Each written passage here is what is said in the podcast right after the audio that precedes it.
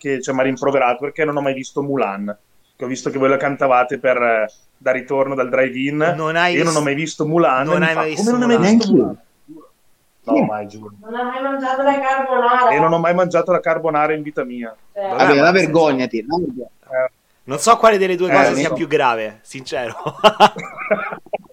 Ma la carbonara. paragona Mulan alla carbonara, allora è grave Eh, oddio, eh, sì, cioè nel senso per me è, è il Disney più bello, a me è quello che piace proprio di più, da quando ero piccolo, è proprio fississima. E poi la colonna sonora è molto bella e sono belle le versioni italiane, sono fatte proprio bene. Sì. Sì, sì. Eh, ma di, di base comunque le- sia il doppiaggio italiano che anche tutte le versioni italiane sono belle. Cioè i doppiatori italiani sono i migliori, a mio avviso. Siamo i migliori, noi ci è capitato di vedere un, eh, un film qua che mi sembra fosse del no- eh, nord Europa, forse finlandese, e tradotto in- e doppiato in inglese sono tragici, cioè proprio non, sono in grado di doppiare.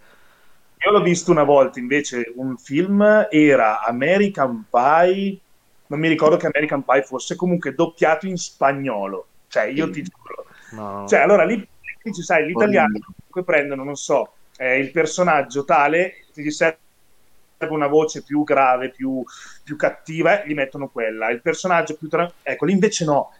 Voci veramente basiche, quindi di tu- con la vocina di merda, no, bruttissimo. No, no, no, Brutto. Guarda, e noi che stiamo rivedendo un sacco di film in lingua originale, eh, ti rendi conto di quanto loro curano tanto il, eh, cercare di dare una voce che rispecchi tanto il personaggio, rispecchi tanto Sì. magari anche la voce dell'attore. Però ti dico che allo tempo stesso in lingua originale il film ha tutto un altro sapore. Cioè non riesci Vero, più a tornare a vederlo in italiano. Come gli È anime. come gli anime. Bravo, Tu bravo. Dragon Ball in, in giapponese. Non torni indietro, non torni è indietro. Tutta un'altra No. storia. Come state? Che dite? Va, si mangia, si cresce, dai. Almeno. Eh, ti vedo, ti vedo. Madonna. Oh, qua invece, guarda, adesso la gente, la famosa settimana in cui si rende conto che tra poco c'erano le gare, devono posare. Quindi vi lascio fare la barba. La barba io non riesco a farmela da, da tre settimane. Faccio cagare, vi giuro. Cioè, mi stanno... oh, io oggi ho passato tre ore stamattina di psicanalisi a convincere tre bikini che avevano un fisico decente per salire sul palco perché non erano convinti. Io adesso posso, ti giuro, devo prendere una laurea ah, in eh, psicologia, cioè devo farmi pagare perché ti giuro, sto passando più ore a convincere la gente che ha un fisico da palco che piuttosto insegnare a posare. Porca E invece quelli che non hanno il fisico da palco Sono fregarli perché ti vogliono salire. No, esatto, esatto. Ma raga, sai cosa? Ecco, questa, sett- io questa settimana vi giuro ne ho sentite troppe di minchiate. Cioè, paranoie assurde, eh, obiettivi assurdi. Perché si parla qua di obiettivi grossi, capito? Quindi e io ne ho sentite troppe, quando ne sento troppe poi dico ok, ecco perché poi sai, quando mi sentite con la voce esasperata, ma anche voi delle volte, eh, perché devo sentire da casa, non che io sono stronzo, che sento di que- quelle robe inascoltabili, cioè della serie no, no, cioè ovviamente non posso dirle perché poi mi sgamano, ah, quindi mi hai detto che ero forte e facevo cagare, no, però cavoli, cioè di quelle robe che tu dici, ma scusa, ma sono un po' in coach? O sono, cioè, boh, cioè, noi che facciamo questo lavoro, secondo me, delle volte ci dovrebbero pagare per ascoltare, ma non è una cazzata, perché solo per ascoltare delle cose e fare la faccia convinta ci vogliono tanti soldi eh, per farla bene quella faccia lì, perché io veramente le mani sotto sono... Ma invece il mio bello e il brutto è che io non riesco mai a dire le bugie. Quindi eh, a me escono troppo, troppo spontanee sia le cose belle che le cose brutte, no? Quindi, No, però penso che sia anche un pregio, anche perché No, ma è infatti guarda- prendere per il culo le persone, digli no, andrai benissimo, prenderai No. la Procard, farai strada, se No. poi alla fine lo sai che farà difficoltà a piazzarsi nella gara del paese. No, cioè, Marco, quindi a sempre, sempre obiettivi. anche io sempre onesto, giustamente con i dovuti modi, però poi sai, a me, ma penso anche a voi, chiedono, eh ma, ma tu che ne hai visti? Come mi vedi in mezzo a lì? E io te la dico. se io ti dico Non ti vedo bene. categoria, No, della serie, eh, io ti dico pure quanti calci nel culo ti becchi, eh, cioè non c'è mica problema, cioè, però Ma anche ragazzi... io, per esempio, preferisco mille volte chi mi dice la realtà in faccia, cioè nel senso, guarda Marco, secondo me sì, va bene così, però la gamba devi tirarla di più, comunque Sì. devi metterla in una certa posizione o deve arrivare più tirato lì o più grosso lì, piuttosto che uno che ti dice sempre vai, grande, bellissimo, poi invece alla fine scopri che non è vero. Se poi logicamente è il tuo coach che te lo dice, lì è ancora più grave, finché te lo dice, vabbè, uno con cui parli su Instagram così tanto per è un conto, però il coach deve essere così in coach, che dice le cose in faccia che magari è- è- cioè, io dico sempre è meglio una brutta verità che una bella bugia Esatto. cioè piuttosto dimmi una brutta verità che però mi fa crescere che una, brutta, che una bella bugia che invece non mi porta da nessuna parte cioè, Sì. non serve Ma poi, sa- ma poi sai cosa, raga? Almeno io faccio così, cioè, io ovviamente mi pagano per lavorare su quel materiale, cioè mi arriva un fisico, con il ragazzo si analizza quel fisico, innanzitutto i difetti, perché come ho sempre detto, uno deve essere consapevole di com'è, deve essere estremamente forte nel suo piccolo, però poi da lì a pretendere di essere forte contro degli altri che nel loro piccolo sono forti, là ce ne passa, nel senso tu nel tuo devi essere impeccabile, però poi vai a fare una gara con gli altri. Ovvio che se poi uno chiede il parere giù rispetto agli altri come mi vedi, io poi là ovviamente, eh, cioè, eh, se uno me lo chiede, là glielo dico. Cioè, se, ti, se una bikini è comunque caruccia, ma io so che in categoria con lei se ne becca 6 che sono fotoniche, io ti dico esattamente che ti manca una spanna per arrivarci, per quando tu sia Bravo. bella e caruccia nel tuo.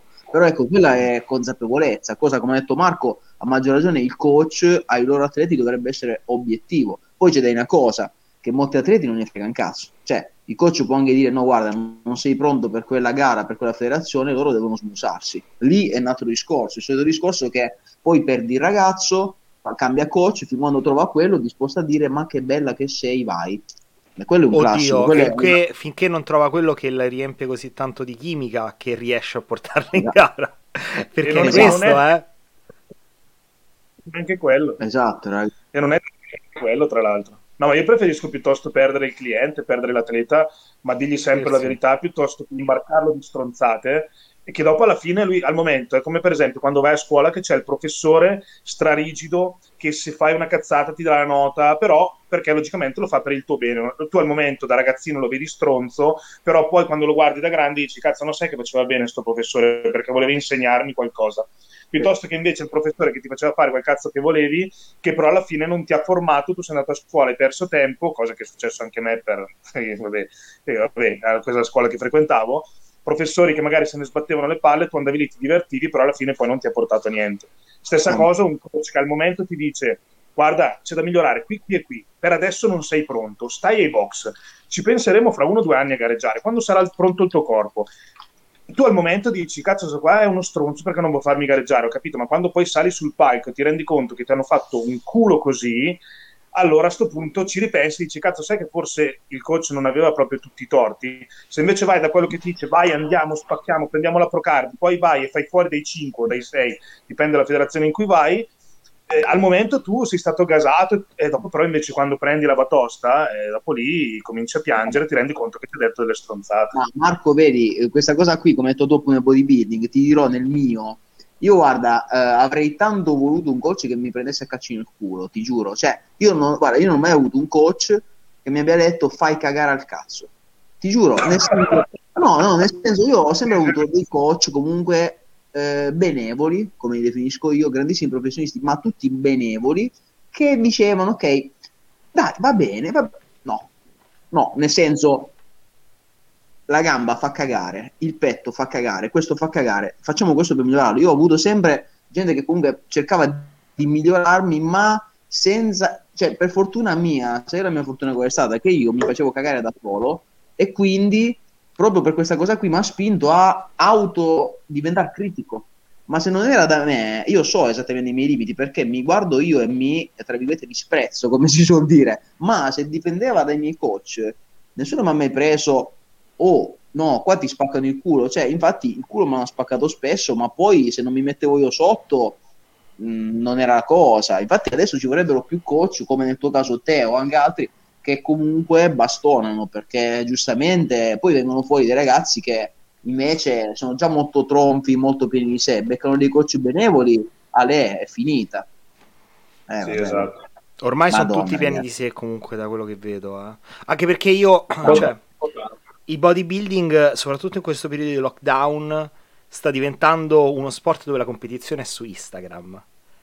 Nel senso Sì, che sì. È, è tragico come la gente prenda come punto di riferimento i fisici e quest'ultimo anno di gare, se voi andate a vedere tremendo. tantissimi atleti, ci ha in- insegnato proprio come Instagram non ti dice assolutamente com'è fisicamente un, un corpo, un atleta e tutto. Cioè, guardate anche a livello dell'Olimpia, ti sparo un eh, Regan Grimes piuttosto che un Logan Franklin che su Instagram sembravano atomici, molto- atomici, sì, sì. cioè chissà che, che devono portarsi, li Ma anche uno fisicamente... stesso Brandon Curry, anche Sì. uno stesso Brandon Curry, quando Ah, vedi sì, le foto del famoso specchio del Kuwait, sembra Mm. molto più granitico, più duro, più vascolarizzato. Poi, per carità, sì. cioè, è arrivato secondo all'Olimpia, cioè, non è che stiamo parlando di uno che è arrivato. Esatto. Però al, sul palco e vederlo nelle foto sembra veramente una Però sai, la- ad esempio di Logan e di Regan Grimes c'erano proprio una struttura falsata.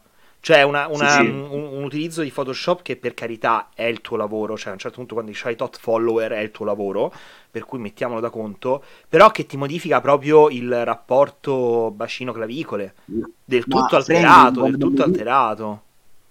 Ma facci caso, Ludo, quando abbiamo visto l'Olimpia insieme la notte, eh, che sono usciti Classic, Franklin rispetto agli altri, ai top 5, sembrava secco, sembrava lungo e sottile. Dalle foto lo vedi, ste giunture e questi muscoli, allora dici, cazzo che bello. Infatti ne parlavamo con Marco prima dell'Olimpia, aspettiamo Franklin, sai Marco, te mi hai detto forse farà la top 5, così. No, no, infatti no, ho io ho detto, no, io ho detto che Aspetta, parlavo top 5, ma secondo me non sarebbe mai entrato. è entrato. Perché era imposs- No, no, no. Marco le previsioni le ha prese tutte, eh. eh.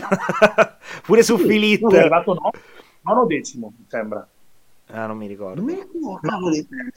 Esatto, anche su Filit l'avevo detto. eh. Filit t'hanno Sì. massacrato. Ah no, che stai dicendo Filit adesso arriva, ha detto che arriva di qua e di là, No, no, no. toppato. niente, toppato. Però boh, per dirti, vedi, comunque Franklin ne avevamo- l'avevamo nominato della serie uno dei nomi più attesi perché proprio queste foto qui, poi l'abbiamo visto e ho detto, cavoli, è piccolo, cioè lungo, sottile, ma che è? Cioè, totalmente diverso. Ma a proposito di questo, si era autoproclamato, cioè capisci? Non è che era Eh, stato tutto da solo, sa, sa canta e sa suona. messo da Ah, qualcuno. sì, sì, sì. Sì. Si faceva le comparazioni con, Ba- con Bumstead, con eh, Ansley, con Cambronero. Si metteva lì lui nella top 5 con ehm, Terence Raffin.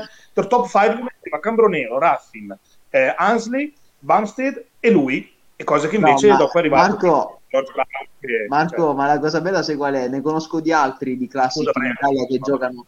Dicevo, ne conosco di altri di classici in Italia che giocano a fare le classifiche con altri. Peccato che questi qua sono piazzati sempre male, fanno la classifica con te, con altri che invece eh, hanno vinto, capite? Io dico, aspe- aspettate ad arrivare secondi prima di fare la classifica col primo, piuttosto che arrivare ottavi, decimi e mettervi a confronto col primo, perché poi sono ridicoli. Cioè, sai cosa?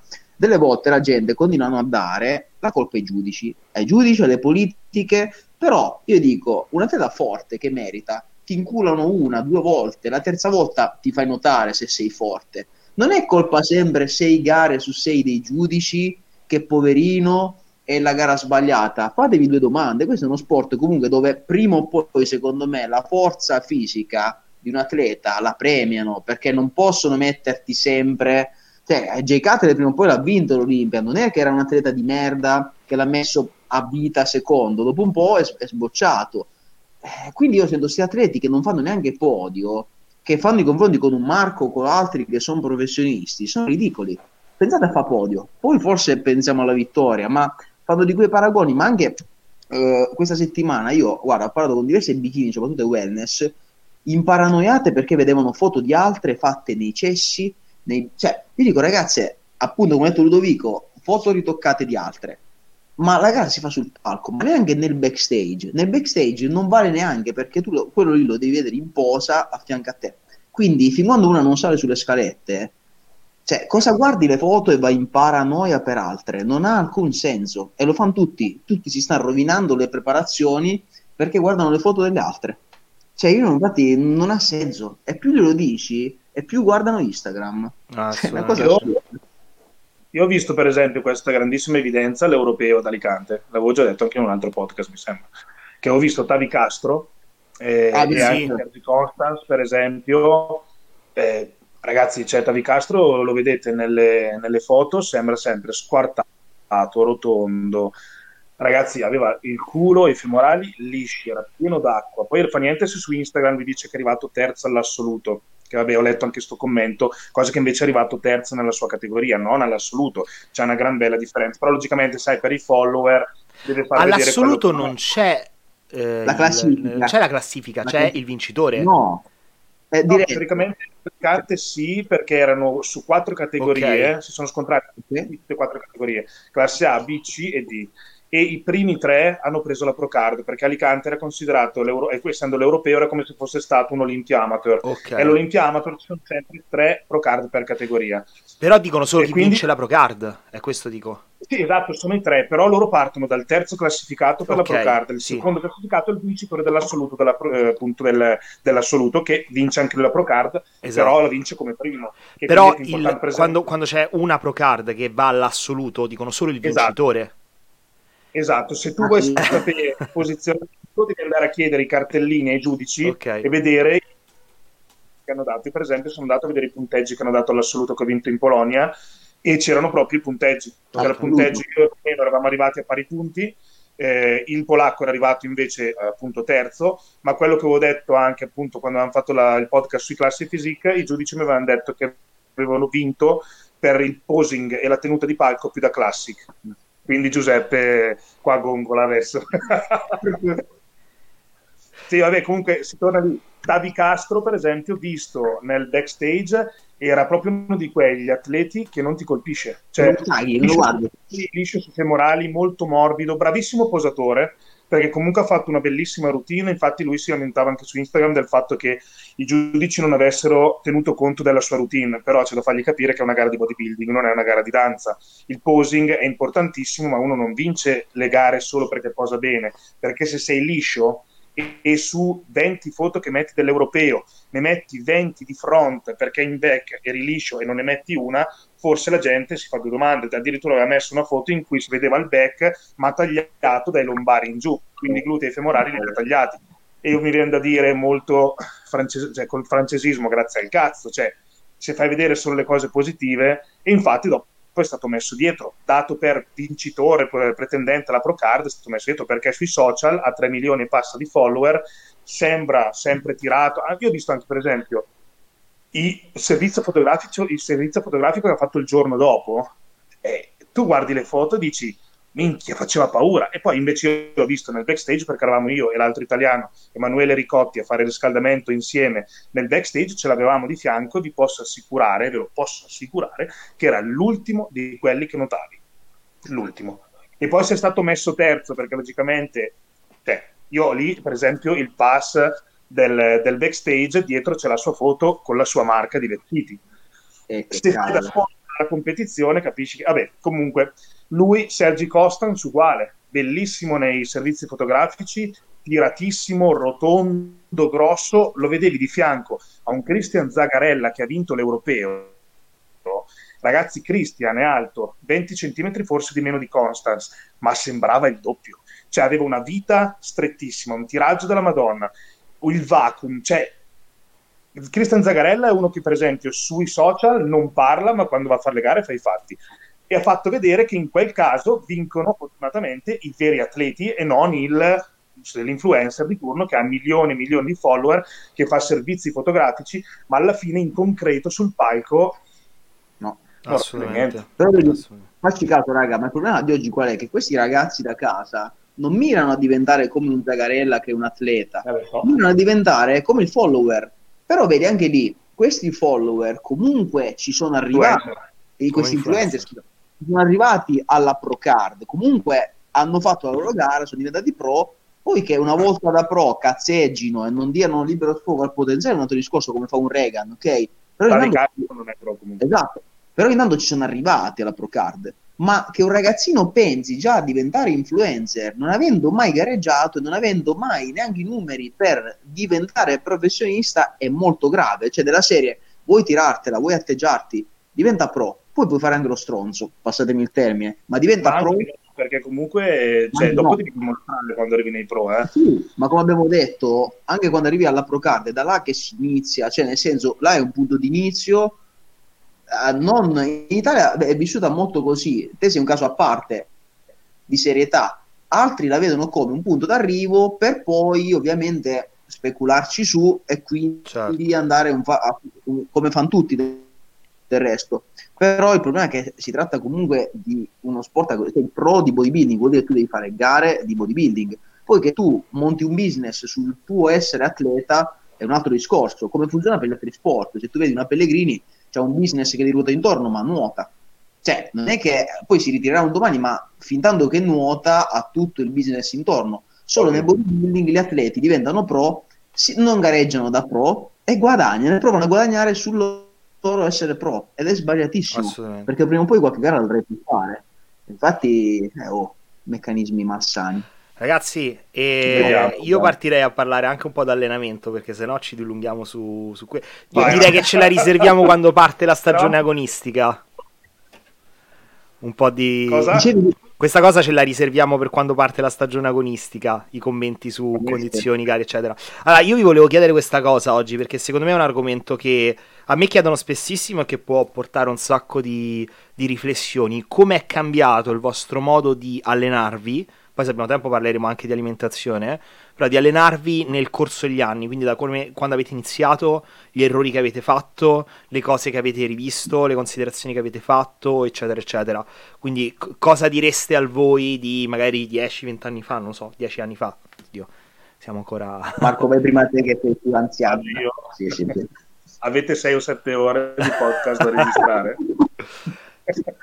allora, io dico, fino a quando non ho cominciato eh, l'approccio alle competizioni, ho sempre comunque gestito al 1000%, quindi ho sempre eh, preso spunto da libri, studi, piuttosto che consigli sentiti dal grosso di turno, piuttosto che eh, insomma quello che vedevo, leggevo, eccetera e ho sempre provato su di me, quindi ho provato qualsiasi tipo di metodo allenante, dal- dai più disparati, multifrequenza, monofrequenza, alte ripetizioni, basse. Ho provato persino anche il buffer, per farti capire quante stronzate ho provato, no? e lancia la bomba, vabbè, a parte gli scherzi. Ah, io su Instagram Però quello che sto proprio... Sì, esatto, ho visto. Ma io quello che ho cambiato fondamentalmente è tantissimo mh, il mindset fon- per me. Da quando appunto ho cominciato le competizioni, il mio primo preparatore è stato Mauro Sassi. Mauro, con Mauro sono stato nove mesi e mi ha fatto vedere comunque un approccio all'allenamento diverso da quello a cui ero logicamente abituato io, no? Poi anche perché tante volte quando ti autogestisci eh, in tutto e per tutto, ma non avendo magari avuto l'opportunità di veramente di confrontarti o comunque di essere seguito da un qualcuno che lo fa per professione, io visto che comunque me l'ho sempre autogestito, eh, uno si adagia un pochino, quindi magari eh, tendi magari un po' a lasciare stare alcune cose, a dare più importanza a altre cose che invece magari non dovresti fare.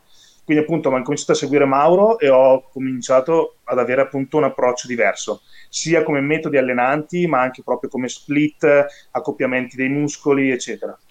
Dopodiché sono passato, visto che comunque ho lavorato un anno e mezzo con Andrea Presti, eh, mi ha seguito lui per un annetto, e stando a contatto con lui, quindi vivendo i suoi allenamenti tutti tutti i giorni, perché appunto lavoravo lì nella palestra, nella sua palestra, allenandoci insieme anche a volte, ma anche comunque nei miei orari, magari lui si allenava negli orari in cui lavoravo, e vedevo appunto come affrontava lui l'allenamento, il modo in cui si allenava, eccetera, e lì secondo me ho cambiato tanto il mindset. E secondo me quello che conta non è tanto quello che fai, fondamentalmente sì anche, ma è come lo affronti.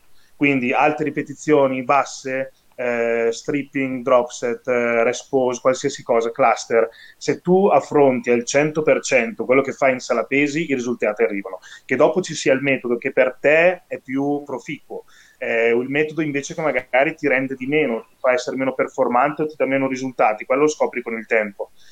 Però secondo me la cosa che veramente cambia, è cambiata anche per me, è il mindset. Dopo, vabbè, io sono passato a Cristiano, a Catoni, che è ancora il mio attuale eh, coach, che mi trovo da Dio, eh, sono con lui ormai da tre anni, e anche lui mi ha fatto conoscere altri metodi ulteriori, anche se comunque io eh, mi autogestisco tanto nell'allenamento, infatti mi sono confrontato tanto anche appunto con Giuseppe ultimamente o con te Ludo e in base a quello logicamente vado a strutturarmi quello che è la programmazione, la split eccetera, però adesso vado molto a sensazione. Ho capito. Tanto Eh? Dico intanto la Fede sta dando il telefono e ride, così a caso. fa niente. Te c'hai comunque una capacità di sintesi incredibile. Porco Giuda. Adesso devo cercare di eguagliarti, eh. Ah, aspetta una cosa, senti, ascolta, e riguardo al mindset, e che cosa intendi proprio nello specifico? Cioè, che cosa, quali sono gli errori che facevi prima, le cose in cui cadevi, diciamo, e cos'è che è cambiato nell'approccio?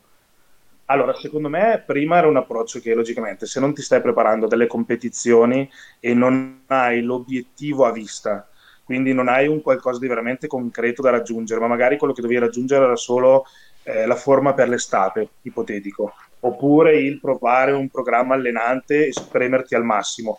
Però avere comunque ogni mattina quando ti alzi eh, l'obiettivo del ok, adesso devo costruire tot chili per arrivare in gara in un certo modo devo puntare sulla rotondità del deltoide, quindi eh, so che comunque durante l'allenamento devo metterci un focus talmente alto da riuscire neanche più ad alzare i gomiti quando esco dalla palestra. Cioè, quindi come affronti eh, appunto ogni allenamento in base all'obiettivo che ti sei posto. Se eh, infatti io quello che tanti mi domandano, voglio, voglio fare le gare, cosa ci vuole? Ci vogliono i coglioni perché se tu ti alzi tutte le mattine e sai cosa vuoi e lotti al 100% per ottenerlo, allora arrivi.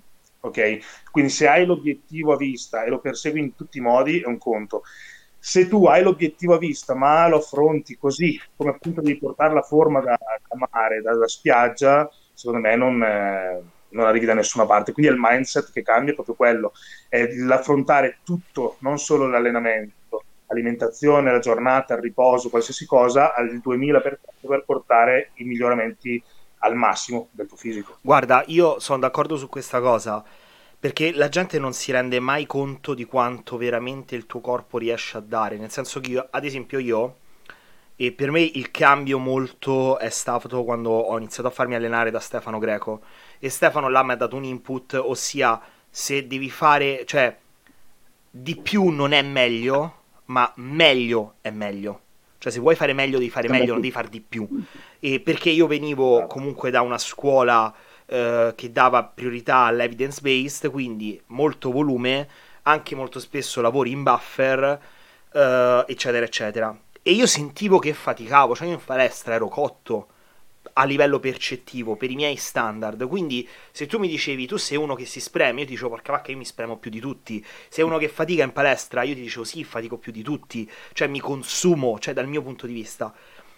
Stefano mi ha fatto vedere anche semplicemente che cos'è una serie fatta da un bodybuilder.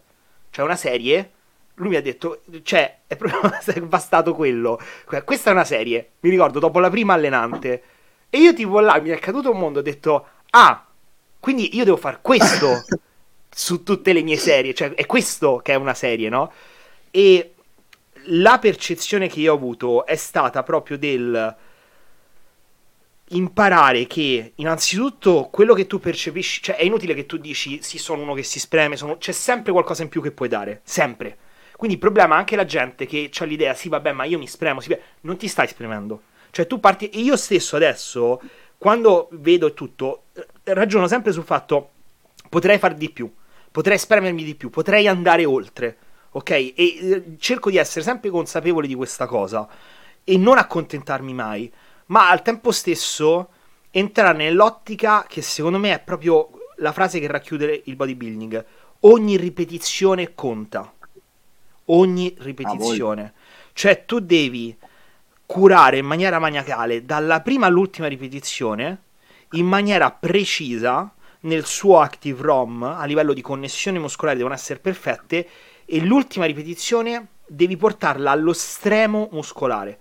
Cioè tu devi puntare sempre a, a fare di più nel caso provarci cercare di eh, e quando credi di non riuscire fare. Ok? E è proprio questo cambiamento di mindset in cui tu vai in palestra con questa cognizione che ti da una parte ti abbatte rispetto a prima, logicamente il volume che tu riesci a fare per logica di cose, perché è un po' un trade-off. Poi chi riesce a sopportarne di più, come Marco, chi riesce a sopportarne di meno. Però di base io là ho visto che il cambiamento vero di mindset è questo, cioè il fatto di, di iniziare a, a trattare ogni serie in maniera religiosa, quasi, cioè devo, non devo buttare là e sparare 10 ripetizioni, no, devo andare là concentrato e curare nel dettaglio. Secondo me qua è dove è l'errore che io sono convinto che il 90% delle persone che stanno ascoltando adesso e che credono di allenarsi in maniera impeccabile è l'errore che fanno, perché è un errore che faccio anch'io. Cioè io da questo punto di vista so che non raggiungerò mai la perfezione, è sempre un continuo migliorare a livello di forma, di concentrazione, di connessione muscolare. È quello il vera- veramente il miglioramento, il progressive overload che non finirà mai, che tu puoi avere all'infinito. Sì, infatti il vero campione è l'atleta che comunque pensa di non essere mai arrivato. Se tu pensi di essere arrivato, di aver imparato abbastanza, sei finito come atleta, come professionista, ma anche come, come, coach. Se tu pensi di sapere tutto, quindi non apri più un libro, non ti confronti più con gli altri professionisti, non hai anche le palle, perché tante volte ci, vuole, ci vogliono proprio i coglioni per dire, cazzo, io questa cosa, in questa cosa pecco. Quindi devo informarmi, devo mettermi a confronto con qualcuno che ne sa di più, anche se magari quella persona eh, sa di meno in tutto il resto, ma in una determinata cosa sa di più, confrontati, cerca di imparare. Se uno ha sempre fame di imparare, automaticamente avrà sempre un margine di crescita. E stessa cosa l'atleta, stessa cosa un coach o un, insomma, qualsiasi lavoro della, nostra, della, della vita, anche un imprenditore, un, qualunque lavoro ne facciamo, se abbiamo ancora del, del margine, tutti hanno del margine di miglioramento, chiunque, e uno si rende conto di questo, allora può crescere e migliorare sempre. Vi faccio questa domanda, poi arriviamo a Giuseppe, però perché mi è venuta in mente adesso. Allora, una cosa che ho notato è questa. Uh, io sono stato sempre, cioè ho avuto sempre quest'idea del se devo imparare a fare bodybuilding, devo andare a chi, da chi bodybuilding l'ha fatto, da chi è riuscito a ottenere risultati, da chi è migliorato, eccetera. Quindi ho sempre avuto l'idea del farmi allenare da quelli grossi.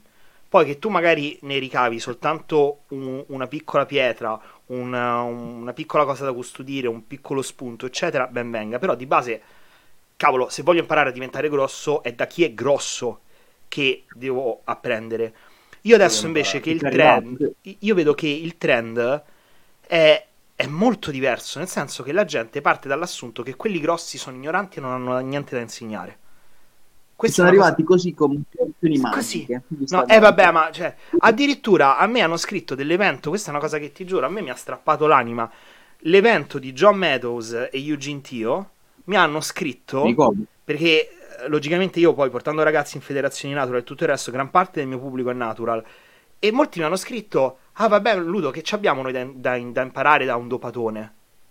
John Meadows ok? Porco giù e, e là cioè capito? Sì, quindi quello che loro possono imparare che, che le persone io poi per fortuna questa è una piccola ovviamente percentuale di persone che mi seguono io sono fortunatissimo dal punto di vista delle persone che mi seguono e seguono questo canale perché sono un po' degli illuminati, possiamo dire, nel senso che sono persone che per fortuna ingranano e ragionano. Però molte persone io vedo che rifiutano proprio il concetto di prendere spunti da chi è grosso. È cultura mentale chiusura mentale. È, sì, è sì, assurdo, sì. È, è, perché loro non. Perché se loro se gli parli di resistance profile non sanno. Ma che cavolo vuol dire? Questi lo sanno benissimo, se ne rendono conto perché ti sanno descrivere esattamente tutto quello, senza sapere i concetti magari di, di, di meccanica, di fisica meccanica e tutto il resto. Però te le spiegano esattamente queste cose perché le sentono. Esatto, magari non sanno spiegarti bene il termine preciso, con la nomenclatura, eccetera, eccetera, però all'atto pratico te lo fanno vedere ed è la stessa, anzi forse anche meglio logicamente. Questa è una cosa che... Sì, infatti, io parlando con Gabriele Andriulli, che è appunto un professionista italiano di bodybuilding su sedia a rotelle, cioè non l'ultimo arrivato, è arrivato secondo all'Olimpia, cioè si sta parlando di uno dei migliori 2-3 nella sua categoria al mondo. Io parlando con lui, eh, lui diceva io ho imparato che veramente ad affrontare l'allenamento e ad allenarmi, fa, io mi sono sempre allenato, comunque non è un ragazzino Gabriele. E lui ha, ha detto che ha imparato ad allenarsi da quando ha cominciato a farsi seguire da Dorian. Sì. Cioè, lui andando da Dorian, Dorian Gate, per chi magari non collegasse, sai, visto che magari, come dici tu, visto anche se è un bombatone, per dire, no, però è stato oh, tipo... Marco, Marco devi precisare, ha vinto sei volte l'Olimpia. Esatto, appunto. Cioè, no, è quello, è... Uno che aveva un mindset che, del tipo, c'è un aneddoto di questo amico di Dorian che diceva che erano insieme a Capodanno e eh, a mezzanotte lui aveva parte che non aveva mai bevuto nulla, mangiato nulla fuori dal, dal, dalla dieta, eccetera. A mezzanotte è bagnato le labbra con lo spumante. A mezzanotte 06 dice a tutta la tavolata: Vabbè, ragazzi, io vi auguro un buon anno. Adesso vado a dormire, che domani mattina alle 6 suona che devo alzarmi a fare gambe. Quindi, cioè, uno che comunque non è diventato Mister Olimpia a caso, cioè, lascia stare, ok.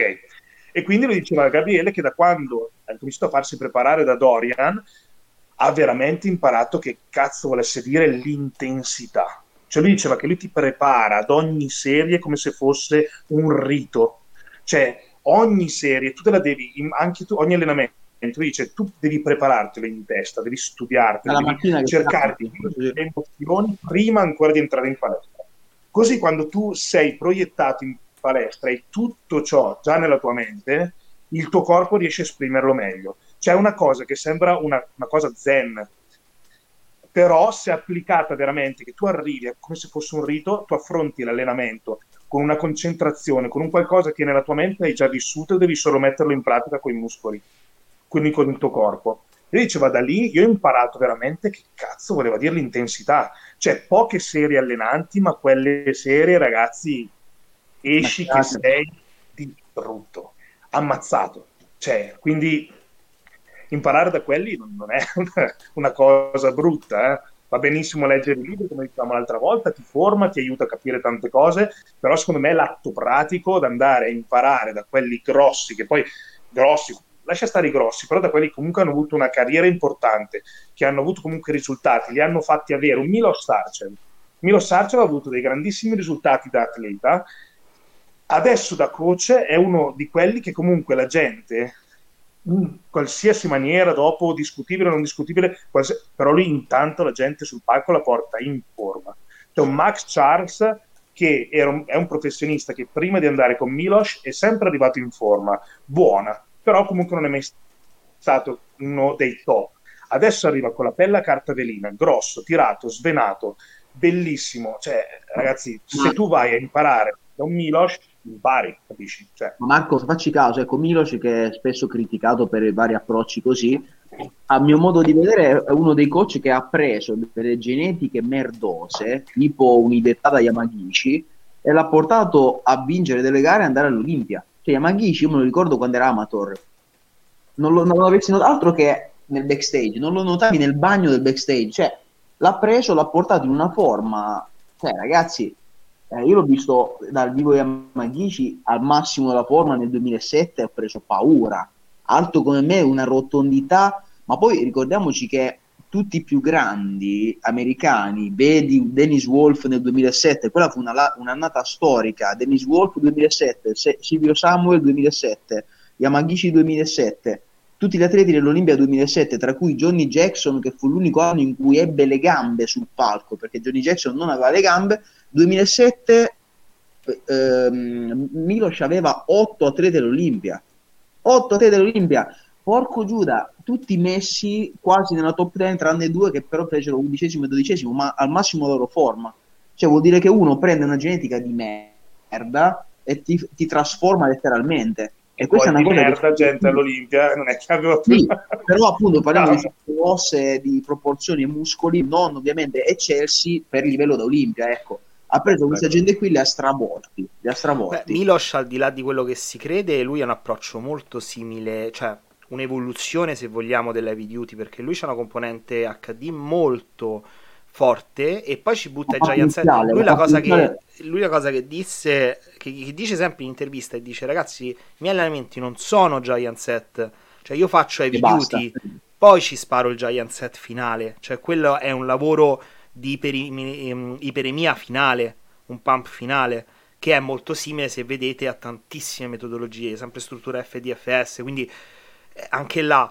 Una cosa che, che eh, ho sentito più volte è stata questa. Quando è arrivato Dorian, sono entrati tutti in fissa con Dorian, ok? Approccio alta intensità.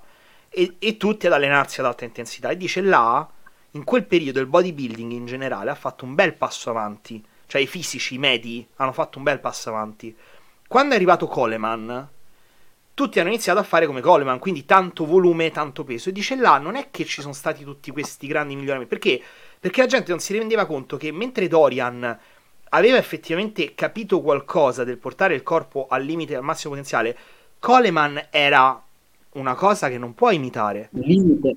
È una cosa che tu, no, che tu se, se, allora, se voi andate a vedere Coleman come lavora, cioè i video che ha fatto, quello che ha fatto Coleman in generale, cioè, ragazzi, io come, come, fa?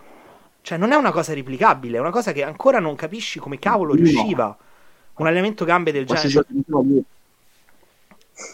No, ma lui proprio uh, a livello di pesi mossi, cioè una cosa che va bene solo per lui. Cioè, solo. Coleman fa, faceva un petto, oh, Coleman, allenamento di petto di Coleman, ve lo ricordate?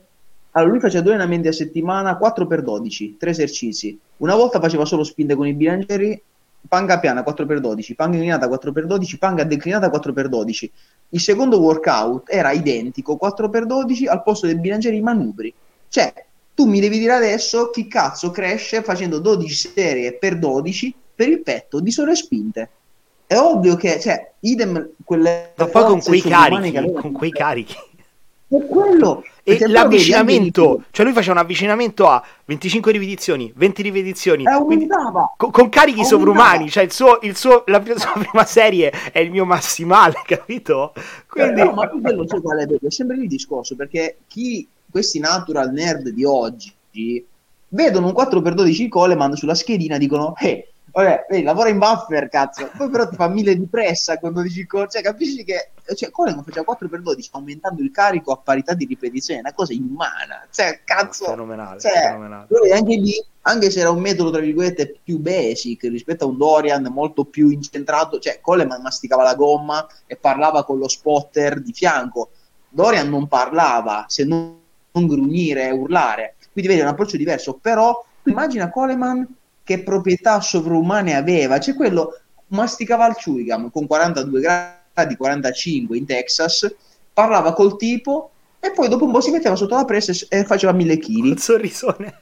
Cioè, col sorriso, cioè per lui era un gioco, ecco, per lui muovere i pesi era un gioco.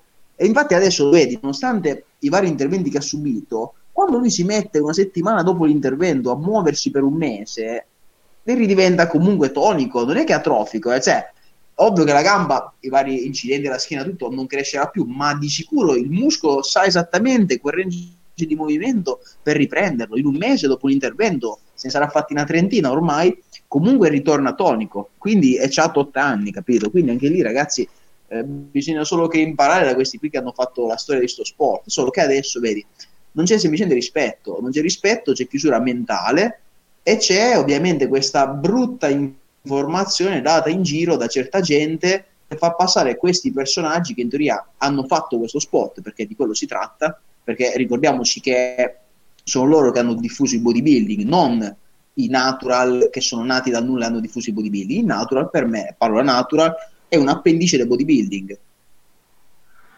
che adesso sta facendo troppo marketing per catturare adepti. Il problema è che se tu vuoi catturare adepti con il marketing su una filosofia, devi comunque rispettare la storia di questo sport. E questa è una cosa molto paradossale che non stanno facendo. Cioè, i natural adesso, per guadagnare e marketizzare il loro metodo, sputano merda sul doping, quando in realtà il doped non sputa merda sul natural perché del natural non ce l'ha neanche per il culo. Questa è la differenza, capito? Quindi, come disse l'altra volta bellissimo. Come disse l'altra volta Alberto Grazia, i natural, quelli buoni, si allenano e non rompono il cazzo, gareggiano contro i doped e si piazzano. Basta. Non rompono il cazzo sui social, si allenano e non rompono il cazzo. Peccato che adesso i natural rompono il cazzo.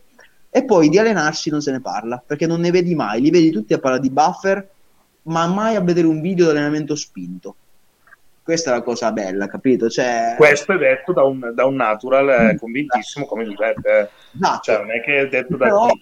No, che però amo il bodybuilding e lo amo dal... Cioè, dall'atleta grosso, a me mi piace il bodybuilding, mi piace allenarmi, mi piace vedere l'atleta forte sul palco, a me i natural di merda sul palco non mi piacciono. Se un natural sale ed è forte, sono il primo ad applaudire, ma eh, ti deve piacere il bodybuilding. La matrice, come diceva Ludovico nei primi podcast, è quella. Se tu sputi merda su una, su una parte del tuo sport, non hai capito niente, non ti piace il bodybuilding. Cioè, eh, della serie, ragazzi, allenatevi e divertitevi. Secondo me a molti non piace neanche allenarsi, non piacciono neanche le gare. Cioè, parlano di cose che non hanno né provato né vogliono provare. Cioè, stiamo parlando di quello. Perché mentre Marco pensa ad Oriana Yates, infatti ne parlavamo comunque di organizzarci per andarci. Mamma mia. Cioè, questi, questi qua piuttosto si vanno a fare il seminario.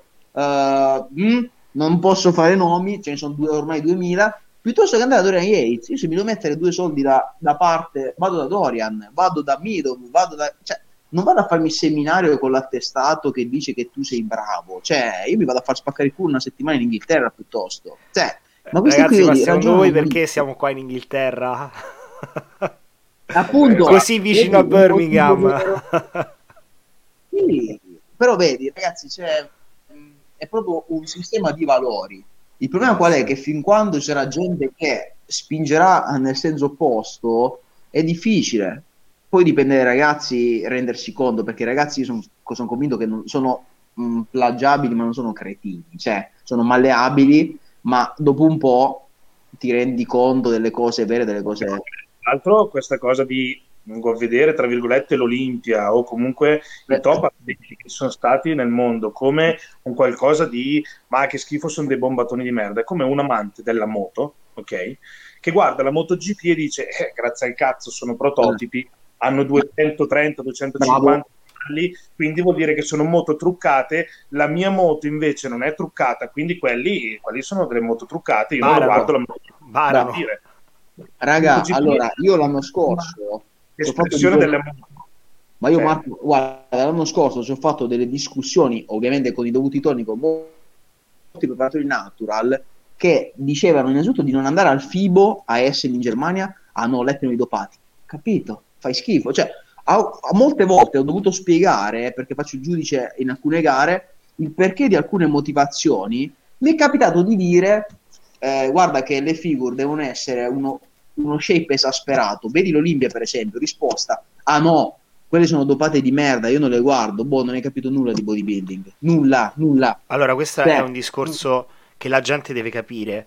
Non, secondo me, in una federazione natural che si rispetti, se ti arriva una figure che potrebbe vincere all'Olimpia, tu la devi far vincere. Poi fai il test sì. antidoping. Però è assurdo che tu, se l'atleta è da canone Olimpia, tu sì. non puoi dire o oh, un atleta bodybuilder troppo grosso o un classic che è più grosso degli altri, tu non puoi Guarda. dire stai fuori canone. No, il canone lo fa l'Olimpia. Guarda. Poi mi fai il test. Se io sono un natural geneticamente portato e sono un man physique Olimpia, mi devi far vincere, devo essere il re dei natural. Cioè, che cazzo di discorso è? Guarda. A proposito no, per carità, da parte dipende sempre anche i canoni che logicamente sì, certo perché io ho alcune federazioni, come per esempio, eh, se non mi ricordo in che federazione, comunque un mio amico aveva portato degli atleti e vi, vi posso assicurare, questo ragazzo era natural al 100%, non sembrava natural, perché io primo, io per primo, parlando col mio amico che l'ha portato, gli ho detto, dai, dimmi la verità, non è natural. Il minimo, cazzo, eh, esatto è natural, fa, non vuole neanche sentirne parlare, fa, non mi ha mai chiesto neanche una mezza informazione, fa zero, è natural. Sai cosa hanno fatto? L'ha portato in questa federazione, l'hanno messo quarto o quinto e meritava nettamente la vittoria perché era più grosso, più tirato, più rotondo e tutto, perché gli hanno detto, eh, qua è una federazione natural, era troppo tirato, ma se lui da natural ha portato un tiraggio allora... degno di nota, ma perché non lo premi? È vero, magari i loro canoni sono più morbidi perché vogliono un fisico, no, certo. capito, ma questo geneticamente è più portato per arrivare naturalmente, sottolineato, naturalmente più tirato, più grosso e più rotondo, teoricamente più forte degli altri. No, fuori canone, messo no. dietro. Qua. In ANBB, per esempio, da regolamento, se l'atleta sembra dopato, cioè non esiste questa cosa, in ANBB lo fai vincere e poi gli fai il test. Bravo. Bravo. Adesso vi faccio ridere, dato che parliamo, non abbiamo peli sulla lingua. Allora, il signor Davide Mazzolari, che saluto, che è uno dei pochi italiani che all'Olimpia ci è andato da Memphis e ha vinto in occasione del suo esordio da professionista, unico della storia, cioè ci sono pochi come lui. Allora, stiamo parlando di uno dei migliori Memphis italiani, gigantesco e largo. Io ho avuto il piacere di seguirlo addirittura sin dall'NBFI, perché lui all'epoca era seguito da Cristiano Catoni, dal preparatore di Marco, ed esordì da Natural in NBFI, questa federazione Natural. Allora, io ti giuro su mia madre, e Cristiano ovviamente mi può confermare, Davide i primi anni è sempre stato natural, ok? Al 100%. Io quando lo vidi la prima volta in sala da me, si spogliò, io presi paura, ti giuro, oh, Davide, e ti dirò di più, Davide Mazzolari, per me, per quello che è il mio Memphisic, eh, come deve essere un Memphisic da natural, era più avanti di adesso. Occhio, cioè, aveva, ragazzi, una clavicola largo come una casa vita stretta, addominali, ma era gigantesco, ragazzi. Naturalmente fa paura tanto. Cioè... Sì, esatto. Però per dirvi, da natural, io mi ricordo in palestra noi c'erano all'epoca che era di Spattini, c'era Renato Caleffi che era un bodybuilder vecchia scuola, quando l'ha visto ho saputo fare la foto. Cioè, con un men physique. Aveva delle braccia, delle rotondità, in... cioè, in BFI lo misero terzo. Ma sai qual è la scusa? Perché sei troppo grosso. Ho capito, ma gli altri sembravano la sua eh, i figlioletti. Lui era, non è che era grosso e antiestetico, era un Memphisic gigante.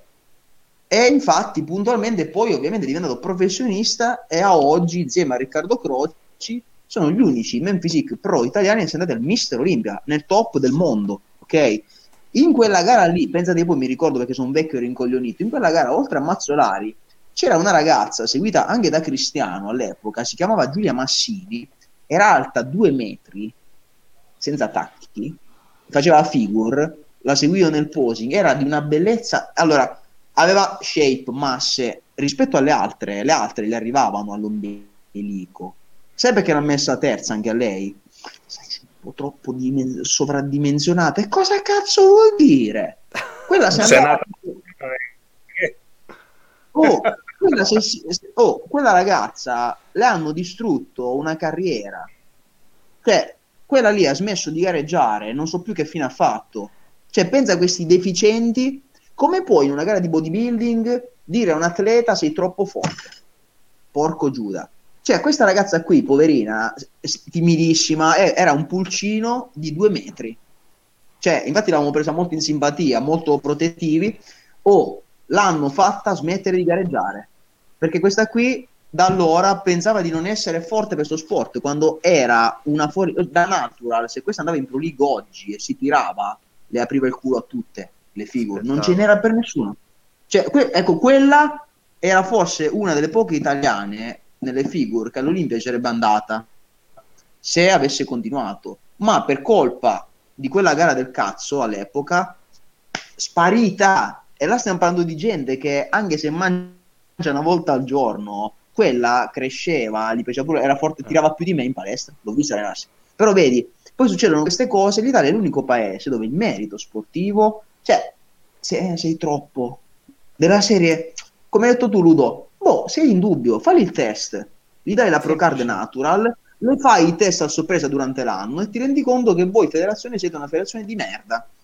Punto. Poi se la, la becchi, amen, ma poverina, allora, puritana, aveva paura della sua ombra. Tu a una così, cioè, dagli sta cazzo di Procard. All'epoca gliela dietro a Seccarecci in FBB, ma dategliela anche a voi, dategliela anche a questa qui. Cioè, capisci che io poi, quando io poi sono uno per il talento, cioè io amo il talento, quando, dato che non ne ho mai avuto questo sport, quando, quando vedo, sai quelli là quando si spogliano, tu dici, mamma che bello, cioè, vedi quelli atleti che quando si spogliano dici, mamma che talento c'è quello io quando vedo il talento sprecato, distrutto da gente del cazzo come certo. esponenti del natural, odio questo sport perché dico, ma ragazzi, ma di che cazzo stiamo parlando? Cioè, quando vedo... Eh. Sì, con tutto rispetto per i giudici, però sì. da che mondo è mondo purtroppo fanno boiate sia eh, nelle federazioni natural, top, alti livelli, bassi livelli. Purtroppo sì. è così, è un... però noi stessi siamo comunque de- degli atleti che sappiamo che se andiamo in una gara non, non, facciamo i 100 metri che se corriamo esatto. più veloci degli altri vinciamo siamo eh, insomma giudicati da delle persone che hanno dei gusti che possono essere, tra virgolette, in cattiva fede e quindi insomma sappiamo che non è giusto, però purtroppo fa parte del gioco. Ma Marco, Rudo, adesso faccio ridere, ma in federazioni invece come per esempio la Pro League, molte ragazze natural che erano state denigrate e umiliate in federazioni natural l'anno scorso o anche negli, altri, negli ultimi due anni cioè andarono in Pro League da natural eccezionali e hanno vinto, e han vinto cazzo ragazzi nella serie me, lì dove sono giudici da Olimpia perché c'era e lo sai te Marco anche te a Padova c'era la giudice dell'Olimpia quella lì ha una natural lei ha riconosciuto il merito di essere una bikini forte perché qua stiamo parlando non esiste natural, non è che la Pro League o l'NBFI devono valutare quello che vedono. Se il test dice negativo, tu sei negativo e mi devi mettere primo, punto, fino a prova contraria. Idem la Pro League. Lo squalifica a vita da quella federazione. Bravo. Idem infatti nella Pro League. Nella Pro League uno valuta quello che vede sul palco e appunto molti atleti natural infatti anche quest'anno andranno dalle federazioni natural in Pro League che è l'elite del bodybuilding perché sono molto forti e vogliono avere quel che è giusto. Sanno devo fare una pisciata, ragazzi. Ah, Giuseppe, intanto, intanto, dimmi un po' te sì. per quanto riguarda il, sì. il cambio di mindset. Allora, di, allora guarda, tua... io faccio questa piccola precisazione perché io dico sempre: guarda, bisogna sempre mettere le mani avanti e spiegare la situazione. Allora, io a difesa penso vostra o anche di Marco, da quello che mi hai raccontato, io non sono andato da subito in palestra. Io ovviamente partivo da grasso, da piccolo, ho fatto un anno solo a correre per perdere peso poi ho fatto tre anni ad allenarmi di nascosto nella soffitta di mio zio che aveva una rimessa di attrezzi. Quando lui poggiava la chiave, io me la rubavo e mi andavo ad allenare. Quindi io sono partito senza nessuna guida, amando allenarmi. Cioè io, ecco perché a me piace molto allenarmi, perché nessuno mi ha mai detto con la pistola vai allenati. Io mi sono messo, ho toccato il ferro e mi sono innamorato. Mi chiudevo là dentro, il mio rifugio, e imparavo gli esercizi, proprio sai, avevo un multifunzione della Fassi Sport all'epoca e imparavo. Poi scoprì in edicola i vari Masculine Fitness Flex e iniziai appunto provando tutte le cose che... Cioè io ho imparato da solo in palestra. Infatti poi cosa successe? Dopo tre anni in soffitta da mio zio, che poi quando mi beccò dopo tre anni si rese conto di essere cretino, perché dopo tre anni lo, mi sgamò. Allora, dopo tre anni mia madre mi portò disperata ed esasperata alla palestra dove c'erano quelli grossi del mio paese, perché io sono di origine pugliese. All'epoca in palestra funzionava così, c'era una scheda attaccata al muro che consisteva nel fare 2x10 di ogni esercizio per ogni gruppo muscolare, quindi tu dovevi allenarti 3-4 volte total body. Questo era quello che l'istruttore, quello grosso del paese, eh, consigliava ai principianti. Il problema qual è? Io alla fine non mi sono mai fatto guidare, ma perché? Perché arrivavo da tre anni di autoesperienza che già avevo provato tutto, avevo provato eh, Schwarzenegger, avevo provato Levi Duty, ovviamente con la forma mentis di un ragazzino, perché io ho iniziato ad allenarmi nel, nel 98, porco Giuda, capito? Ho gareggiato nel 2005 la mia prima gara e quindi io arrivavo già da aver provato di tutto perché a me proprio piaceva allenarmi. Io mi mettevo lì, controllavo la negativa, andavo là che ero già bravino e trovarmi questa scheda qua 2x10, dicevo ma che cazzo stai a dire? E infatti l'ho fatta per una settimana, la feci una settimana, poi la mollai lì e cominciai a fare le mie schede che continuavo a fare su, su internet. Il mio primo preparatore fu Angelo Padovani, che era un ex campione delle due torri e che sfiorò anche il professionismo qua di Parma, quindi io il mio perché io mi trasferì poi a Parma per l'università. Feci tre, i primi due anni di università gareggiando nel powerlifting, dove vinsi anche nello stacco. Dopo andai nel bodybuilding e andai sotto Angelo Padovani. E lì comunque eh, lui le schede non me le mostrava, me le, me le, faceva, quindi mi seguiva così. Feci la mia prima gara con lui, mh, mm, non andai in forma nelle prime due gare, cambiai, andai poi sotto l'attuale preparatore atletico della Juventus Juventus e della nazionale di calcio, che era Matteo Pincella, che è uno secondo me dei tecnici migliori, dei migliori preparatori italiani che abbiamo in Europa, secondo me. E lui lì eh, all'epoca seguiva dei campioni natural, e quindi è lì con lui che io entrai nel natural, tra virgolette, e capì che lui, ehm, lui diceva sempre, guarda, un natural deve fare poche cose, ma quelle cose devi fare estremamente pesanti e cioè, tu devi ottimizzare que- quel poco che hai e devi tirare fuori anche quello che non hai. E infatti con lui il mindset andò meglio, però anche lui non mi faceva allenare, cioè non mi ha mai allenato, ma perché? perché devi sapere che io all'epoca, da povero studente squattrinato, a Parma andavo in bici. Lui era di Cogozzo di Viadana, in provincia di Mantova. Io all'epoca non avevo mai preso un treno in vita mia. Mi ricordo la prima volta che andai a, a farmi seguire da lui, lui seguiva la nazione di rugby a Viadana. Io cambiai due treni, tre navette e un autobus per arrivare in questo centro sportivo della nazione di rugby in culo ai lupi in campagna. Arrivai lì il 23 dicembre, che c'era la tormenta di neve, ti giuro. Cioè, a me, io ho tante cose da raccontare ai miei futuri bassotti o figli. Io mi ricordo arrivai freddolito perché c'era da fare 6 km in campagna per arrivare a sto cazzo di centro sportivo. Arrivai lì, viola in faccia per il freddo, eh, mi fa, ma da dove cazzo vieni? Da Parma, ma in macchina, no? Ho cambiato due treni, cinque autobus e mi sono fatto 6 km a piedi nella tormenta. Mi segui per favore? Eh sì, certo. Questo è il preambolo. E anche lui, però, ogni volta che ci andavo, aveva tipo mezz'ora per me, perché comunque era responsabile nazionale di rugby ufficialmente, eravamo sempre pieno. Quindi io andavo lì, mezz'ora mi mostrava gli esercizi, io mi guardavo e andavo. Quindi nessuno mi ha ecco perché quando ti dico io ho bisogno di qualcuno che mi prenda a calci nel culo e mi alleni seriamente, perché a me nessuno mi ha mai allenato. Ho iniziato a allenarmi quando ho avuto la fortuna di iscrivermi qui a Parma nella stessa palestra dove c'era Gabriele Trapani, che è il mio attuale preparatore, perché lui si allenava, ha iniziato ad allenarmi lui, per un periodo mi ci, mi ci allenavo proprio insieme, quindi sono strafortunato, però comunque Gabri è una persona molto benevola, capito? E quindi anche lì io diciamo che ho dovuto fare, ho dovuto interpretare, capire il mindset, perché nessuno mi ha mai allenato totalmente e detto spaccati il culo. Cioè è sempre stato un indicare la strada in modo benevolo, un accompagnare. Secondo me, per uno come me è sbagliato, nel senso mi devi prendere a calci nel culo. Io infatti all'università, ma anche alle scuole superiori, se tu mi mettevi due in un compito, io il prossimo ti pigliavo otto se tu mi tratti bene, io ho bisogno di calci nel culo. E quindi ehm, devo gran parte del mindset di cui parlava Marco a me stesso, al fatto che in primis mi piace molto allenarmi perché sono nato senza una guida, cane sciolto, e poi all'intelligenza che ho. E in più al fatto che comunque sento voi, sento comunque molti eh, preparatori, comunque miei amici che mi danno comunque un input però poi sono sempre io a cercare di migliorarmi e quello secondo me è la chiave del mindset, cioè innanzitutto ti deve piacere, perché anche lì vedi, io ho quella fortuna che ho iniziato per i cazzi miei, cioè io non sono mai andato da un preparatore, l'ho pagato e ho detto allenami. Io ho iniziato perché ho toccato il peso e mi piaceva toccare i pesi. E poi da lì ho capito che forse affidarsi a qualcuno che ne sapeva di più eh, sarebbe stata la soluzione giusta, ma non, è, non sempre è stata la soluzione giusta perché delle volte infatti Mm, ci sono dei metodi che a me non piacciono, però ovviamente per rispetto del coach li fai sperando ti fidi della persona che paghi, giustamente.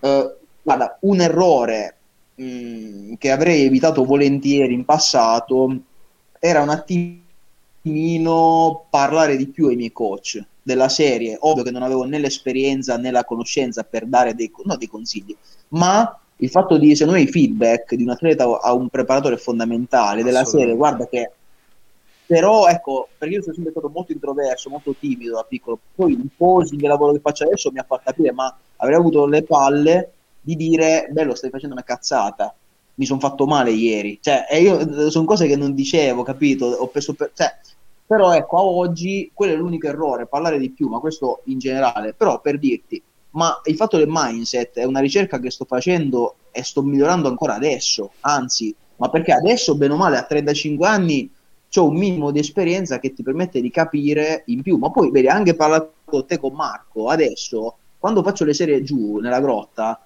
cioè, eh, mi sembra di spingere, poi faccio il peso, mi viene in mente Ludovico con la, col fumetto, Ludovico con la barba, no, no, cazzo, le ultime tre le devi tirare su in 4 secondi, io dico, merda, solo l'ultima ci ho fatto fatica, aspetta, boh, recupero due minuti e parto adesso, capito? Cioè, è quello che ti deve venire in mente, del tirare di più, infatti, secondo me, quello che fa un atleta buono, cioè l'atleta che alla fine si piazza bene sul palco, è quello che somma tanti allenamenti, il maggior numero di allenamenti di qualità nel corso della preparazione, perché non ci pigliamo per il culo, capitano la, le giornate no, perché tutti lavoriamo, tutti abbiamo i nostri cioè qua non si parla di essere cyborg, andare lì e morire sotto i pesi è umanamente difficile tenere quel ritmo, però almeno provarci, come dici tu. Cioè, se tu già vai lì e dici "Mm, oggi così, no, provaci. Nel senso, è ovvio che oggi, se io ho dormito 9 ore e non ho fatto un cazzo, spingo come un drago. Però anche se ho lavorato 12 ore, io quella notte là ci provo a spingere. Ok? Ma adesso è un alibi, adesso si nascondono dietro la programmazione, poi devi scalare perché poi non dormi per il mal di testa, ma magari, magari porco giù del mal di testa. Però per dirti, eh, devi sempre cercare di mettere nel corso della preparazione più allenamenti di qualità che puoi, perché io ho visto che quelle volte in cui mi gestisco il lavoro, la vita privata, per allenarmi bene, io al, al, al check di quella settimana lì io arrivo molto meglio in termini di durezza, di rotondità, nonostante i miei limiti.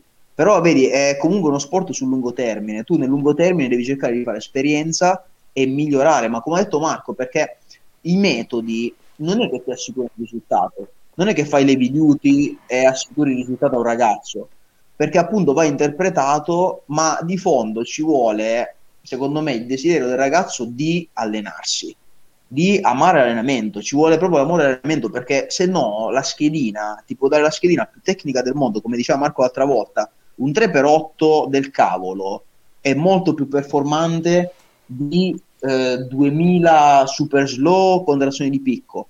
Tu 3x8 se lo sai ottimizzare sei un grandissimo campione. C'è Coleman Esatto, è andato 4x12. Cioè, capito? 4x12 nessuno cresce, solo Coleman, però lui ci è cresciuto. Però sai si bomba, come dicono molti, molti sfigati, per quel discorso. Però il discorso è questo, vedi, eh, innanzitutto trovare un preparatore, secondo me, sembra una cazzata, trovare un preparatore che comunque creda nel tuo potenziale. Questo secondo me è la cosa fondamentale, perché se il preparatore non crede di poter tirar fuori qualcosa di buono da te, non è un preparatore, questo in primis. Ma soprattutto tu devi amare allenarti e credere in te stesso, deve piacere allenarti, altrimenti non lo fai il suo sport. Poi quel preparatore deve essere bravo a ascoltare il ragazzo e indirizzarti, ma la chiave è sempre noi stessi. Cioè, tu devi amare allenarti e capire e voler maturare non devi eseguire le schede, non devi pagare ogni mese il coach che ti cambia la schedina, cazzi e mazzi. Come dicevamo, che adesso molti ragazzi faticano nella dieta, la dieta non è il bodybuilding per quanto mi riguarda, la dieta è un alibi. La dieta la fai, l'allenamento tu lo devi vivere ovviamente ognuno nei propri limiti, eh, con il suo stile di vita, eh, nel modo giusto. Io infatti, guarda, io sono alla continua ricerca della stabilità, cioè proprio la gestione di questo sport con la mia vita privata e il lavoro. Cioè, nel momento in cui io il, il, progresso più grosso che auguro a tutti è quello di fare il bodybuilding con la naturalezza totale. Cioè, nel senso, io negli ultimi due anni perché mi sono piazzato bene nelle gare? Ma non perché oltre ad essere migliorato, perché la testa andare alle gare è una scampagnata. Cioè, andare lì, io infatti ho sempre apprezzato gente, i pro, quelli veri che vanno alle gare, anzi, non sanno, cioè, stesi lì a terra, ok, numero due, sali sul palco, ah, devo salire, va bene, salgo.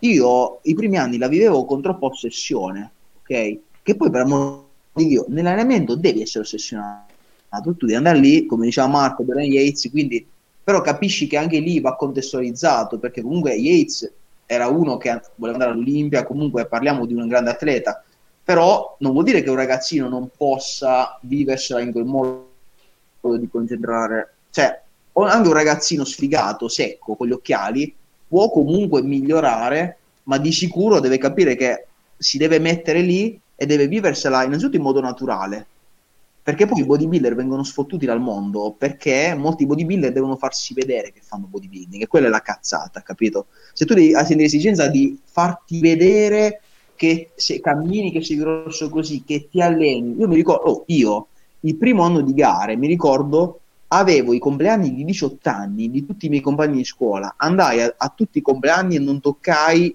un cibo, nulla, non mangiai nulla, per dirti. La, ecco perché mi temprai all'epoca. Però pensandoci, dato che a quella gara feci cagare, perché fu la gara in cui mi spaccarono il culo, piuttosto meglio un bicchiere di vino, provarci con una bella tipa che fare il cretino culturista di merda che fa lì il muso che non può mangiare. Guarda, questa, questa, è una cosa fondamentale che dici. Io non so, eh, anche magari Marco dalla sua esperienza e tutto, a me la cosa è cambiata molto con Joe, logicamente, perché ti ritrovi che tu stai da solo, stai nella tua bolla. Cambia. Per, per forza di cosa, non lo so, io l'ho sempre vissuta in maniera, cioè sì, lo sgarro esiste con gli amici, per carità, perché comunque quando li frequento non voglio essere sociale e tutto, però comunque sono molto rigido in generale. Quando inizi a convivere eh, comunque con una eh, ragazza a cui tieni, con cui vuoi costruire qualcosa, passa un po' tutto in secondo piano. E paradossalmente la cosa che ho visto è che mi ha dato un bel vantaggio, nel senso che cortisolemia tendenzialmente più ba- molto più rilassato. Ho visto che eh, tu ti prendi il, magari lo sfizietto, che può essere una cosa un po' particolare, oppure non conti macros in maniera maniacale, ma eh, cerchi di essere un po' più flessibile, tra virgolette, sempre con fonti buone e tutto, perché per Certo. fortuna questa cosa la condividiamo. E, mm, e non succede niente. Quindi quando... Ma Sì. questo intendi in off-season, pre-contest o entrambi? No, no, off season, off season. Ti parlo sempre di off season. Poi eh, Ma eh, Ma facci caso, Ludo, anche, anche il pre-contest, per rispondere anche a te Marco, anche il pre-contest, cioè, mh, già la gente che dice, cazzo, da oggi, adesso vedo su Instagram, da oggi, tipo a Pasqua, non ti dico, l'ultimo pasto libero a Pasqua da oggi, ma cosa lo dice a fare? Innanzitutto a chi cazzo se ne frega? Puoi anche morire, non frega niente, muori, cioè, meglio, ma, cioè, ma dici ma chi se ne frega? Ma soprattutto, Pasqua, mi togli il pasto libero? Ma io non lo devo fare mica neanche per forza il passo libero a Pasqua. Se Gabri diceva giù eh, il primo giugno gareggi, tu Pasqua non la fai.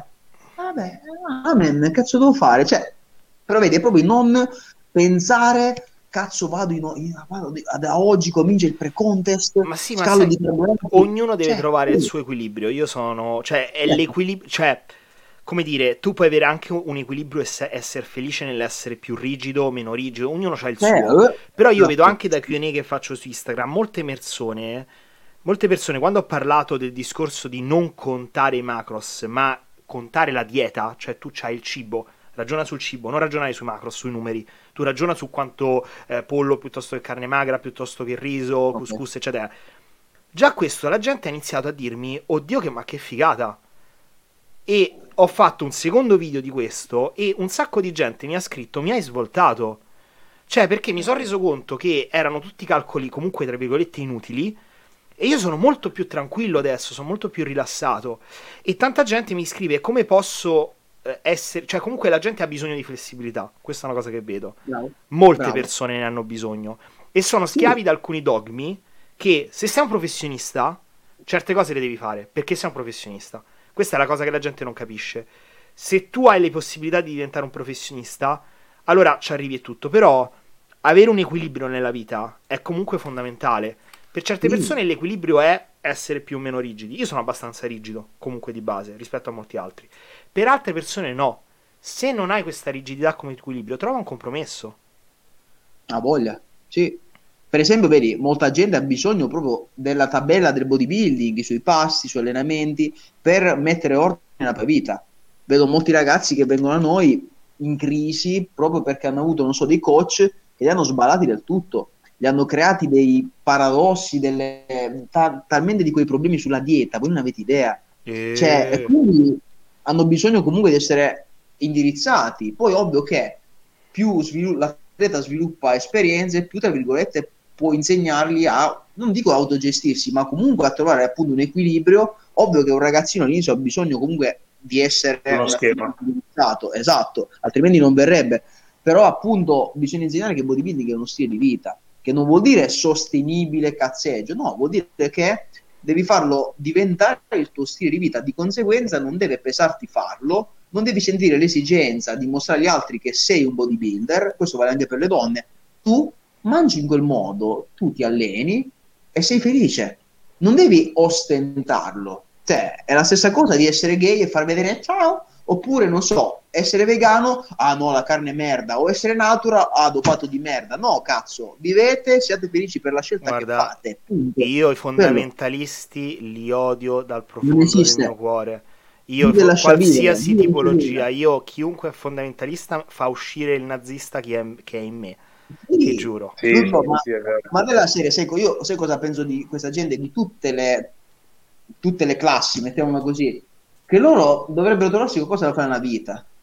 Nel senso, ma non rompete le balle, nel senso, lavorate, fate l'amore, mangiate, trovatevi un pesce rosso a cui dare il mangime, ma non rompete le balle al mondo. Cioè, ma sai quanta gente scrive eh, chiedendomi un'opinione su questioni che a me non me ne frega niente, perché cioè, io già ce n'ho della mia vita, che sembra è, è una bella vita perché a me piace molto, però ce n'ho tanti di cazzi, come di cazzi ne avete penso anche voi, ma non è che li andate a spiatterla in giro. Cioè, ma ognuno guarda, secondo me questa gente o non ha un cavolo da fare nella vita, o ha tanti di quei soldi che può fare il mantenuto a casa a commentare noi, altrimenti ragazzi eh, siate sereni perché la vita vera non è il bodybuilding, cioè la vita vera è al di fuori, perché a meno, uno, a meno che uno non abbia tanti di quei soldi e eh, fa il professionista e campa di rendita sulla sua immagine, là è un altro discorso, ma l'obiettivo di vita non dovrebbe essere quello, perché uno su mille fa quella vita lì, è il discorso che deve pensare. Io infatti quello che dico sempre, ragazzi, studiate, trovatevi un lavoro serio, rispettabile, fatevi il culo, non aspirate a, fa- a campare di influencer. Questo eh, ecco, io una cosa che voglio chiedere è, è, questo, e magari chiudiamo con questo topic. Uh, qual è il vostro concetto di flessibilità e anche le differenze che avete in off season e in season? No, Nella perché dieta, in tutto, in generale, in generale. Ve lo dico perché comunque c'è, c'è tanta uh, diversità, perché c'è Marco che è professionista, noi non lo siamo, quindi uh, ci sono tanti spunti secondo me che si possono prendere da questo punto di vista. Certo. Marco, vai te. Illumini allora, io parto dal presupposto che come mi muovevo prima mi sto muovendo anche adesso, nel senso, prima anche, anche se ero amateur, adesso per carità sono diventato professionista, non ho ancora fatto nessuna gara da professionista, però l'approccio che utilizzo da un po' di anni a questa parte è quello. Eh, fondamentalmente io di flessibilità, lo ammetto, sono anche molto limitato in questo, ma per il semplice motivo che mi trovo bene con determinati schemi e quindi non sento neanche la necessità, per esempio, di andare fuori eh, schema, tra virgolette. La mia massa adesso sono più o meno sulle 5100-5200 calorie, tutte solo ed esclusivamente da cibo pulito, le cui fonti sono riso basmati, riso integrale, a volte gallette. Questi sono i carboidrati quindi le patate no perché già comunque con una mole di cibo così alta mi gonfiano, eh, piuttosto che l'avena mi dà problemi intestinali, quindi anche quella mi gonfia, mi dà aria, eccetera. Fonti di grassi, sempre quelle sono, eh, sia in off-season che in pre-contest, quindi olio EVO, olio di semi di lino, olio MCT e una barca di omega 3, 6 e 9, tantissime, anzi addirittura in pre-contest. Elimino tutto quello che sono le fonti grassi e metto solo omega 3, 6 e 9 e proteine anche adesso fondamentalmente in differenza al pre-contest faccio magari qualche shaker proteico in più comunque sempre proteine di altissima qualità adesso sto utilizzando l'idrorazan che anche se sono idrolizzate comunque anche durante l'arco della giornata mi trovo benissimo come digeribilità, digeribilità e tutto però le fonti che dopo utilizzo di base sono pollo, manzo magro e merluzzo e albume dopo il resto non è che vado a prendere. Ho fatto anche i miei periodi in cui ho provato magari a utilizzare non so lo yogurt greco, lo skir piuttosto che però vedo che comunque così come sto facendo adesso ho comunque un, un'attività intestinale, quindi gastrointestinale sempre regolare, riesco a digerire bene, riesco ad andare in bagno regolarmente, quindi andare troppo, troppo fuori schema vedo che non mi porta niente di più. E quello che comunque io cerco è sempre il risultato massimo, quindi anche per esempio il cheat meal eh, io per esempio la vedo in modo un po' diverso, nel senso l'importante è stare in compagnia, non quello che mangi in compagnia. Quindi se la gente ha piacere di avere me a tavola perché comunque gli piace come, come persona, come compagnia, ok. Se però eh, sono l'unico che mangia la carne in mezzo a tutti che mangiano pizza, non è che deve essere quella la cosa importante del cosa mangi, l'importante certo. è stare in compagnia e svagarti più che altro mentalmente. Io non sono uno di quelli che dico mi segrego in casa, non vedo più nessuno, non vivo più nessuno, no, perché sennò veramente diventi matto. Però se esco ho comunque ancora i miei schemi da seguire. Per esempio in pre-contest sono uscito senza nessunissimo tipo di problema fino a 3-4 settimane prima della mia prima gara, andando al sushi e eh, da malato, tra virgolette, però mi portavo il bilancino da spaccino e mi pesavo e il sashimi tonno e il sashimi di salmone in base ai macronutrienti che dovevo avere, mangiavo quello e, e basta, mi portavo le gallette da casa se per caso appunto avevo dei carboidrati da mangiare. Però il bello è che comunque mi vivevo lo stesso l'uscita, stavo in compagnia, ridevo, scherzavo, mi svagavo, però non utilizzavo l'uscita per svagarmi dal punto di vista mangio quello che voglio o mangio qualcosa di diverso. Cioè io per esempio quello sono molto più, più nazi, tra virgolette. Ma più, eh, più questo anche in off-season? Sì. Io adesso ti ho detto quelle fonti che sto utilizzando, quelle sono. Cioè, cioè, dico nel sto facendo... il cheat meal. No, no, quello no. Quello se esco, per esempio, il cheat meal, allora dico, ok, carne rossa e patate, ipotetico, okay. allora mi prendo la mia carne rossa che se dopo sono 300 grammi, sono 400, 250, non me ne frega niente.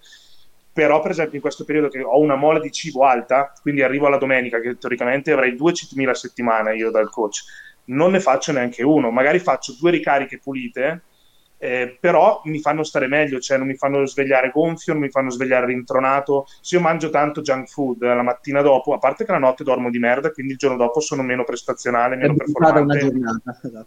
Sì, eh, perché dopo il giorno dopo devo essere meno performante in allenamento perché ho la testa ovattata, eh, ho gli occhi gonfi perché ho esagerato la sera prima e quindi è come se sprecassi ogni giorno dopo il cheat meal per cosa? Per una cosa che fondamentalmente il mio corpo non ne ha bisogno, sono a 5200 calorie al giorno capisci che cioè, eh, comunque le calorie per crescere, recuperare tutto, per essere performante ce le ho.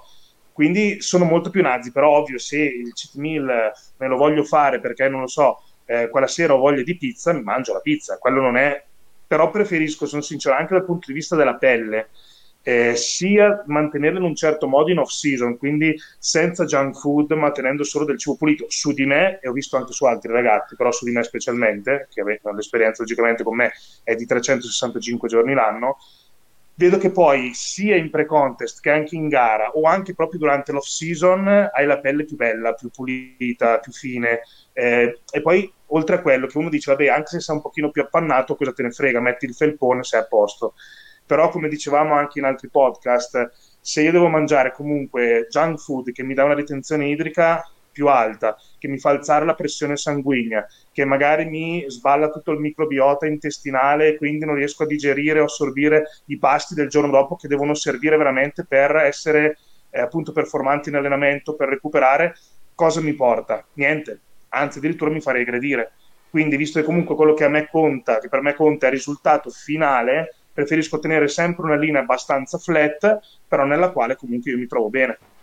Io, ad esempio, nel cheat meal in off season tendo a mangiare meno rispetto al piano. Cioè, se, se mi capita di dover sostituire un pasto, io poi faccio meno pasti in generale, non, non riesco a fare tanti pasti. E, mm, cioè, da un punto di vista gastrointestinale devo stare con meno pasti, se no mm, mi si impalla tutto. Ma se, quindi se sostituisco un pasto con un cheat meal più di tanto, cioè al sushi non ti puoi fare tre atti di riso, cioè non ci arriverai mai, me veramente stai male. Quindi, e poi non ho tanta fame in off season come logico che sia, e, o meglio, non ho tanto appetito, magari la fame c'è ma l'appetito un po' meno. Quindi io ti, devo essere sincero, il cheat lo tengo sempre in off season, sia per il momento sociale, sia perché per me è proprio un attimo di respiro in cui, ok, sto a posto, cioè respiro, ok. Quindi... Ma senti proprio la necessità di mangiare junk oppure l'importante è stare in mezzo alle persone? Guarda, io, io in genere con, uh, lascio sempre scegliere a Joe dove andare a mangiare. O facciamo la pizza sua, che è la cosa più digeribile in assoluto perché ha 48 ore di lievitazione fatta ad hoc, eccetera, quindi non ti lievita per niente in pancia.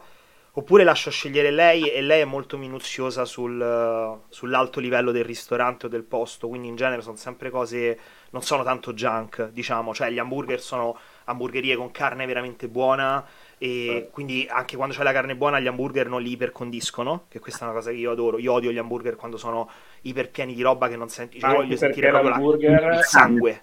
L'hamburger esatto, bravo. Se la carne è buona, basta la carne buona. Bravissimo, cioè tu devi avere il minimo condimento, un filo di formaggio, un filo di quello che ti va, ma devi sentire proprio il sangue dell'hamburger, bello così. E se no, il sushi è un sushi che in genere scegliamo di alta qualità quindi anche là non stai impallato, senti il pesce che è buono e tutto. In genere poi noi facciamo pizza, hamburger o sushi, sono i tre principali. Certo. E, o indiano, qua c'è molto un indiano, quindi anche in quel caso un indiano di buona qualità, quindi eh, comunque non, mm, diciamo io necessità proprio di junk non ce l'ho, necessità di andare a cena fuori e portare mia moglie a cena fuori, quella ce l'ho tanta. Perché, sì, quello sì. Capi- quello è, è, è, ecco. proprio quello, cioè essere coccolati, sentirci coccolati. Sì, perché sennò diventi un eremita, cioè anche Bravo. perché no, allora ci sta magari io per esempio le ultime settimane della gara No, no, io, io ti parlo di off season, eh. Pre-contest okay. per me non esiste il cheat. Pre-contest Da per me non esiste. Cioè, una volta magari se vogliamo provare qualche manovra, eccetera, ma per me da quando si inizia No, no, la però proprio come cita appunto quella cena che può essere fra amici. Ok, ti trovi in 6-8 amici, tu logicamente come faccio, ho fatto anch'io, mi pesavo il sashimi, Bravissimo. però sì. l'importante è uscire. Cioè, noi tutto da casa. qualcuno- Quello sì, sì, sì. Po- io Esatto. pre-contest, eh, qualsiasi cosa, porto tutto da casa. Oppure vai in un posto dove sai comunque che cucinano bene, fanno quello che vuoi. Infatti, No, io- non mi fido. Io, io, allora ti devo dire, quando sto già lontano, cioè all'inizio del pre-contest, per dire eh, se devo andare fuori e prendere una bistecca non mi faccio un problema. Cioè vado, anche perché di nuovo anche là sono sempre bisteccherie buone. E quindi trovo, trovavo sempre il taglio grass fed, magari, oppure il taglio fatto buono, fatto bello cotto blu, quindi comunque vai abbastanza tranquillo, poi che sia un po' di più, un po' di meno, cioè se sto a 12 settimane dalla gara sinceramente neanche mi faccio un problema. E, mh, però quando vado proprio a ridosso, no, mi porto No, le mie cose, fine. Ma com'è giusto? Anche perché poi noi conosciamo tante persone eh, che sanno che siamo atleti, quindi se gli dico sto in preparazione sanno esattamente che cos'è, non, non sono di quella gente, anche perché io ho tolto del tutto la mia vita alla gente che prova a dire vabbè ma che ti fa, massaggiano un pezzo, ma fai, io con questa gente ci litigo proprio male, ci litigo male, perché una, due, tre Anche volte perché- ti dico che ho la gara, poi mi incazzo. No, poi sono perché comunque io sono per il vivi e lascia vivere, Bravo, anche voi. bravo.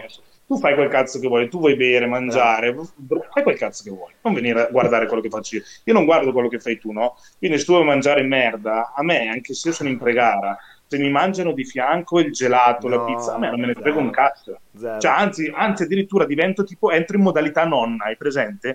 Tipo, Ah, anche sì. con la fede, amo, prova questo che è strabuono, dai, te lo cucino io. E, quindi, e quindi gli metti condimenti e tutto, no? Dici, cazzo, Oh, perché ti viene la modalità nonna, no? Non posso mangiare io, ma mangia tu che è buono, fidati. Vabbè, pensa che io perché mi passa la fame in pre-contest guardo Man vs Food, mi passa la fame, non so per quale motivo. Io guardo cucina, io, io mi segno le ricette di cucina. Pensate, io sono un cretino. Cioè, guardo tutti i programmi di Borghese, di Canavacciuolo, li guardo tutti. Di Cioè, tutti- autolesionismo, però. Eh? allora, vedetevi. Vedetevi su Netflix, è troppo simpatico, Date da mangiare a Phil. È un programma con questo comico ebreo americano che va in tutto il mondo a provare e lui non ci capisce un cazzo, quindi è tutto buono per lui, ok? Però è, è un, è un co- ti fa tagliare perché fa delle facce proprio ogni volta, ma ti queste faccette qua è troppo divertente. Però sì, da morire, io sia Man vs Food, se no le cose dei track, però un sacco di roba di cucina. Ma eh, la cosa, be- la cosa che la gente deve capire è questa, perché poi la gente la prende male. Quando tu stai in pre-contest, la BF è bassa, tutto nella tua testa ti dice di mangiare. Cioè tutto il tuo corpo ti sta dicendo mangia, quindi è logico che insorgono delle forme di DCA o comunque delle forme di controllo, disturbo del comportamento alimentare, che siano acute con- nella fase di pre-contest, ma è normalissimo perché da un punto di vista proprio ormonale ed enzimatico il corpo ti porta là. Non ci puoi fare niente. Non esiste al mondo un atleta che una preparazione gara bodybuilding a BF che vanno sotto l'8% non è food focus. No- non può esserci, non esiste. Non esiste. Tu vivi per quello, tu ti alzi la mattina che sai che devi fare quello. Io poi in pre-contest sono ancora più, cioè io ho fatto le ultime gare che sono quelle che mi hanno portato la pelle migliore e la forma migliore alla vecchissima scuola alla Levrone, Me lo ok? dicevi. Riso, merluzzo, olio omega 3, omega 6, omega 9, cioè perle di omega 3, omega 6, basta. Cioè non c'era nient'altro. Riso basmati e basta, merluzzo e perle di omega 3, 6 e 9. A me del resto non me ne fregavo, potevano mangiare qualsiasi cosa, ma io penso che se comunque vuoi portare una determinata forma, come quando entri in palestra, non deve fregartene niente del dolore o di soffrire, di uscire a carponi, stessa cosa la dieta, non devi avere paura di, di far la fame, non devi avere paura di mangiare sempre le stesse cose, cioè tu devi vedere che quello che mangi non serve per darti una soddisfazione Palato. dal punto di vista del palato o dello stomaco, deve essere una cosa che ti fa raggiungere il tuo obiettivo. Anche per esempio, se tu devi dare un esame all'università, magari quello che devi studiare non è la cosa che ti appassiona di più passare. al mondo, però sai che se vuoi avere 30 devi studiare e devi star lì ore e ore e ore a studiare. Se vuoi avere 30, tu puoi anche studiare meno e arrivare a prendere 25 all'esame, però non, non sarà mai la stessa cosa, capisci? Quindi se uno vuole vincere le gare devi dare il massimo sempre. Una cosa che ho E non notato- devi fregartene niente. Una cosa che ho notato, ad esempio, nella preparazione di Z- James Hollinshed, lui addirittura mangiava tutto salato, non utilizzando i dolcificanti. Era tutto eh, sale e pepe. Tutto salato. Esatto. Pure la crema di riso la faceva salata, per non utilizzare dolcificanti. Quindi, I dolcificanti li tolgo a tre mesi dalla gara. Quello penso tra l'altro. cioè io calcolo che anche adesso dolcificanti non ne sto utilizzando, ma sempre per la questione del microbiota. Perché vedo che utilizzando meno dolcificanti, meno, meno edulcora- eh, edulcoranti possibile, io vado da Dio. Non mi gonfio, non, eh, non ho dissenteria, robe del genere. Proprio detto così spiccio. E, e quindi ho tolto tutto, ho tolto la coca zero, ho tolto tutte le bibite zero, ho tolto anche il tic dolcificante, piuttosto mangio senza, senza sapore, ma so che così mi rende meglio, lo faccio. Non mi interessa del sapore. So- a volte lo so, non è il massimo mangiarti, come dici anche tu, magari il riso. Io per esempio a colazione mi faccio riso frullato, riso basmati, lo frullo insieme all'albume, un po' di cacao amaro, cannella, e poi gli metto un po' di olio MCT e basta. Adesso gli sto mettendo per esempio il Oh, melograno, Marco. i mirtilli. Marco, però precisa ai telespettatori che tu di cannella ce ne metti in mezza confezione. Cioè, quindi- Sì, eh, cannella vado dai 5 ai 10 grammi a pasto. Che minimo. cazzo, se della sera non usa il tic, però usa la cannella, cioè, quindi... Vabbè, però, ok, però non è un dolcificante. La cannella gli dà sì gusto, però insomma non è come il tic. O io per Però sbaglio io mangio la quello e cannella- lo io ho messo la cannella al posto del peperoncino sul pollo e il riso ieri. Dato che l'ultimo pollo in casa me la sono dovuto mangiare per forza. Ecco, Madonna a mali estremi, estremi rimedi. Sì. No, ma è, è bello vedere, cioè nel senso, alla fine sai, come dicevo, dipende dal tuo equilibrio, quello che ti pesa e non ti pesa. Nel senso che ognuno ha la sua bolla, il suo mindset, il suo modo di affrontare queste cose, quindi assolutamente, cioè io sono super, super affascinato. In pre-contest non sono così estremo, e ne parlavamo, però comunque la cosa è quella, cioè il tocchetto magari di cioccolato piccolo non esiste. Cioè, mm, prendere un pochetto di roba in più, la cosetta Ah no, no, no. per me in pre-contest è così, cioè proprio netto, netto, netto. E, mm, quindi no, No. assolutamente. Ed è anche il motivo per cui, sai, ti ritrovi in una situazione in cui devi dirti, ok, io il massimo risultato ce l'ho se sono così estremo. Però come la vivo? Cioè riesco a viverla bene, se la vivo bene ho il top.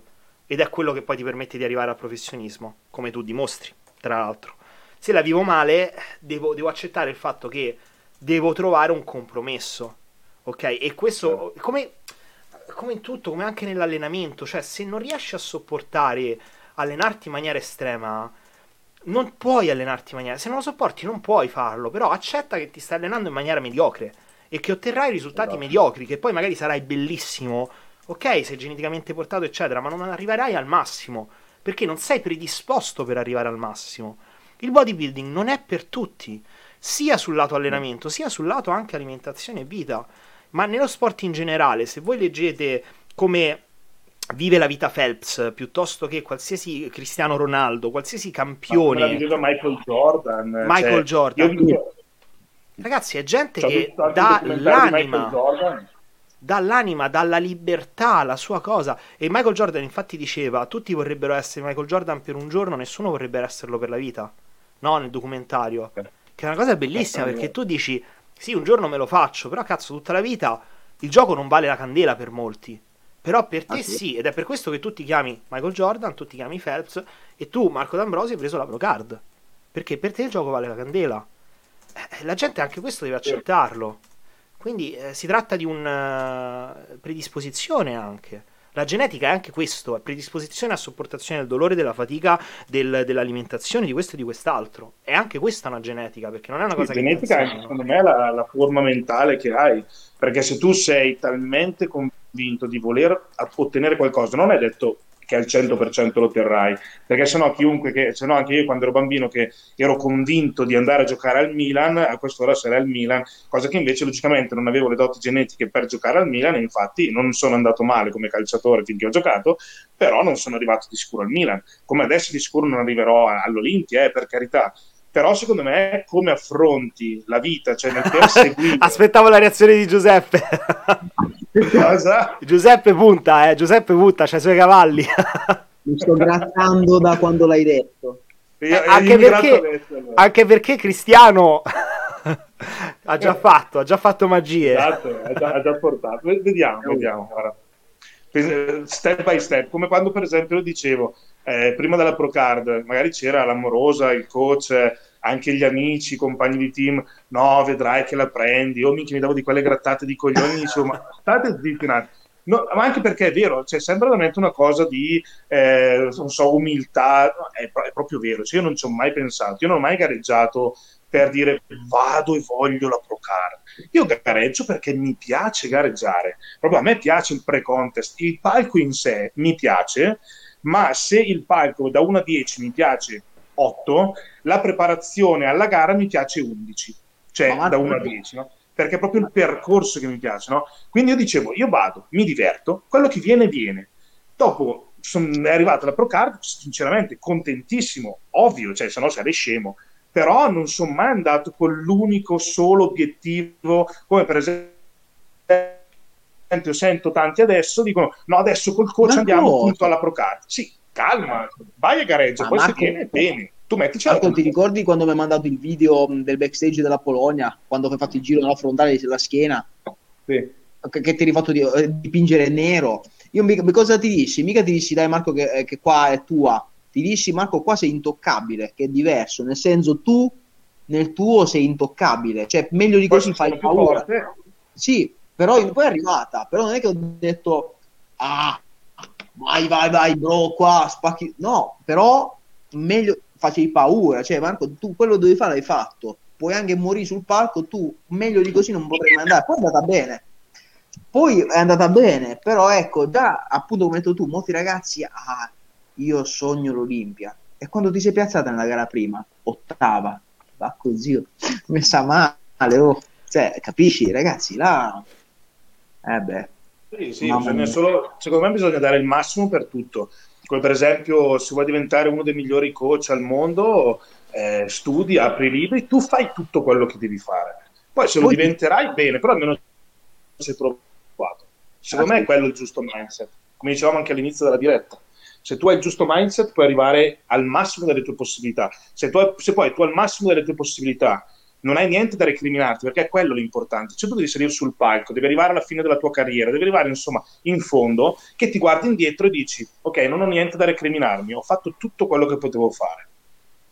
Ok, se tu arrivi lì e poi ci saranno 10 atleti più forti, ci saranno 50 coach più bravi al mondo, ma intanto tu hai dato il tuo massimo. L'importante è quello che tu hai dato il massimo e non hai niente da recriminarti. Poi da lì eh, se ci sarà qualcuno di migliore o gli si stringerà la mano bello. e tanto di cappello. Vabbè, Però serve la mentalità appunto. Cioè, la mentalità... A partire innanzitutto da quello che si è per poi capire cosa si vuole diventare, perché se uno parte dal ah sono arrivato o ah sì merito la pro card, se lo dicono da... perché molti se la cantano e se la suonano e, e, lasciano che qualcun altro gli, se la canti se la suona anche. Cioè, io essendo molti coach, infervorai i ragazzi, vai che qui non ce n'è per nessuno, ma cosa? Cioè, è sempre il solito discorso, i ragazzi se la cantano e se la suonano, i coach gliela suonano dietro, cioè, ma non dovrebbe essere così. Perché poi sul palco ci con i ragazzi li spatassano, molto semplicemente. Quindi, ragazzi... Ragazzi, comunque penso dire... che un podcast in cui siamo andati così off topic non c'è mai stato. Assolutamente. Eh? Un, dico un podcast in cui siamo andati così off topic da quello che eh, era la, il, l'argomento, non siamo mai andati. Cioè, oggi veramente siamo andati a. No, ma sai cosa? Che io mi sono allenato finito stasera, stanotte alle 2 Al sentimento. E la mancanza di sonno a me poi mi fa diventare poeta. ma due e mezza piena più cardio. Fantastico. No, sì, um, però eh, rimanderei i prossimi podcast perché abbiamo fatto quasi due ore, quindi... Però secondo me sono belli questi, anche i ragazzi io credo, non so, scriveranno qua sotto nei commenti, ma credo che apprezzino un po' che uno va, parte per la tangente, ci butta pensieri, è anche bello dei, di, di, questi podcast in cui si chiacchiera e si condividono esperienze. Anche perché, Ludo, facci caso, come diciamo spesso, um, parlando così liberamente, le volte diamo degli spunti inconsapevolmente, perché eh certo. i ragazzi che ascoltano veramente, secondo me, è vero sto sport, trovare un coach, farsi guidare, ma innanzitutto, eh, come si dice, è crescere interiormente, cioè fare dei discorsi per sé, cioè ok farsi guidare ma non eseguire, fatevi le vostre idee, quindi sì. imparate a capire le cose e lì nel momento in cui uno crea consapevolezza è la cosa più importante dei podcast, sì. cioè è, si possono dare dei consigli, si può indicare la strada, ma creare consapevolezza secondo me è la cosa più importante, perché uno le domande se le fa e poi riesce a capire ciò che è meglio e cosa è sbagliato di questo sport, perché di merda ce n'è tanta e noi quello che possiamo fare nel nostro piccolo è quello di un, attimino mh, indirizzarli. Poi ovviamente i ragazzi sono adulti e vaccinati, si fanno l'idea, però intanto un ragazzo che non è stupido ascolta, due conti e due idee se le fa, quello sicuro. Super d'accordo. Ragazzi, allora io vi rimanderei al prossimo podcast. Yes. Vi ringrazio yes. come sempre. Niente, i ragazzi poi scriveranno sotto nei commenti per tutto. Dai, Grande. scrivete, scrivete, faccio sapere, fateci Assolutamente. Sapere. Assolutamente. Ciao, sentiamo grazie a tutti. Su WhatsApp per riorganizzarci. Privato, come sempre. yes. Ciao a tutti. Ciao, ragazzi, a tutti. Ciao, ciao, ciao. ciao.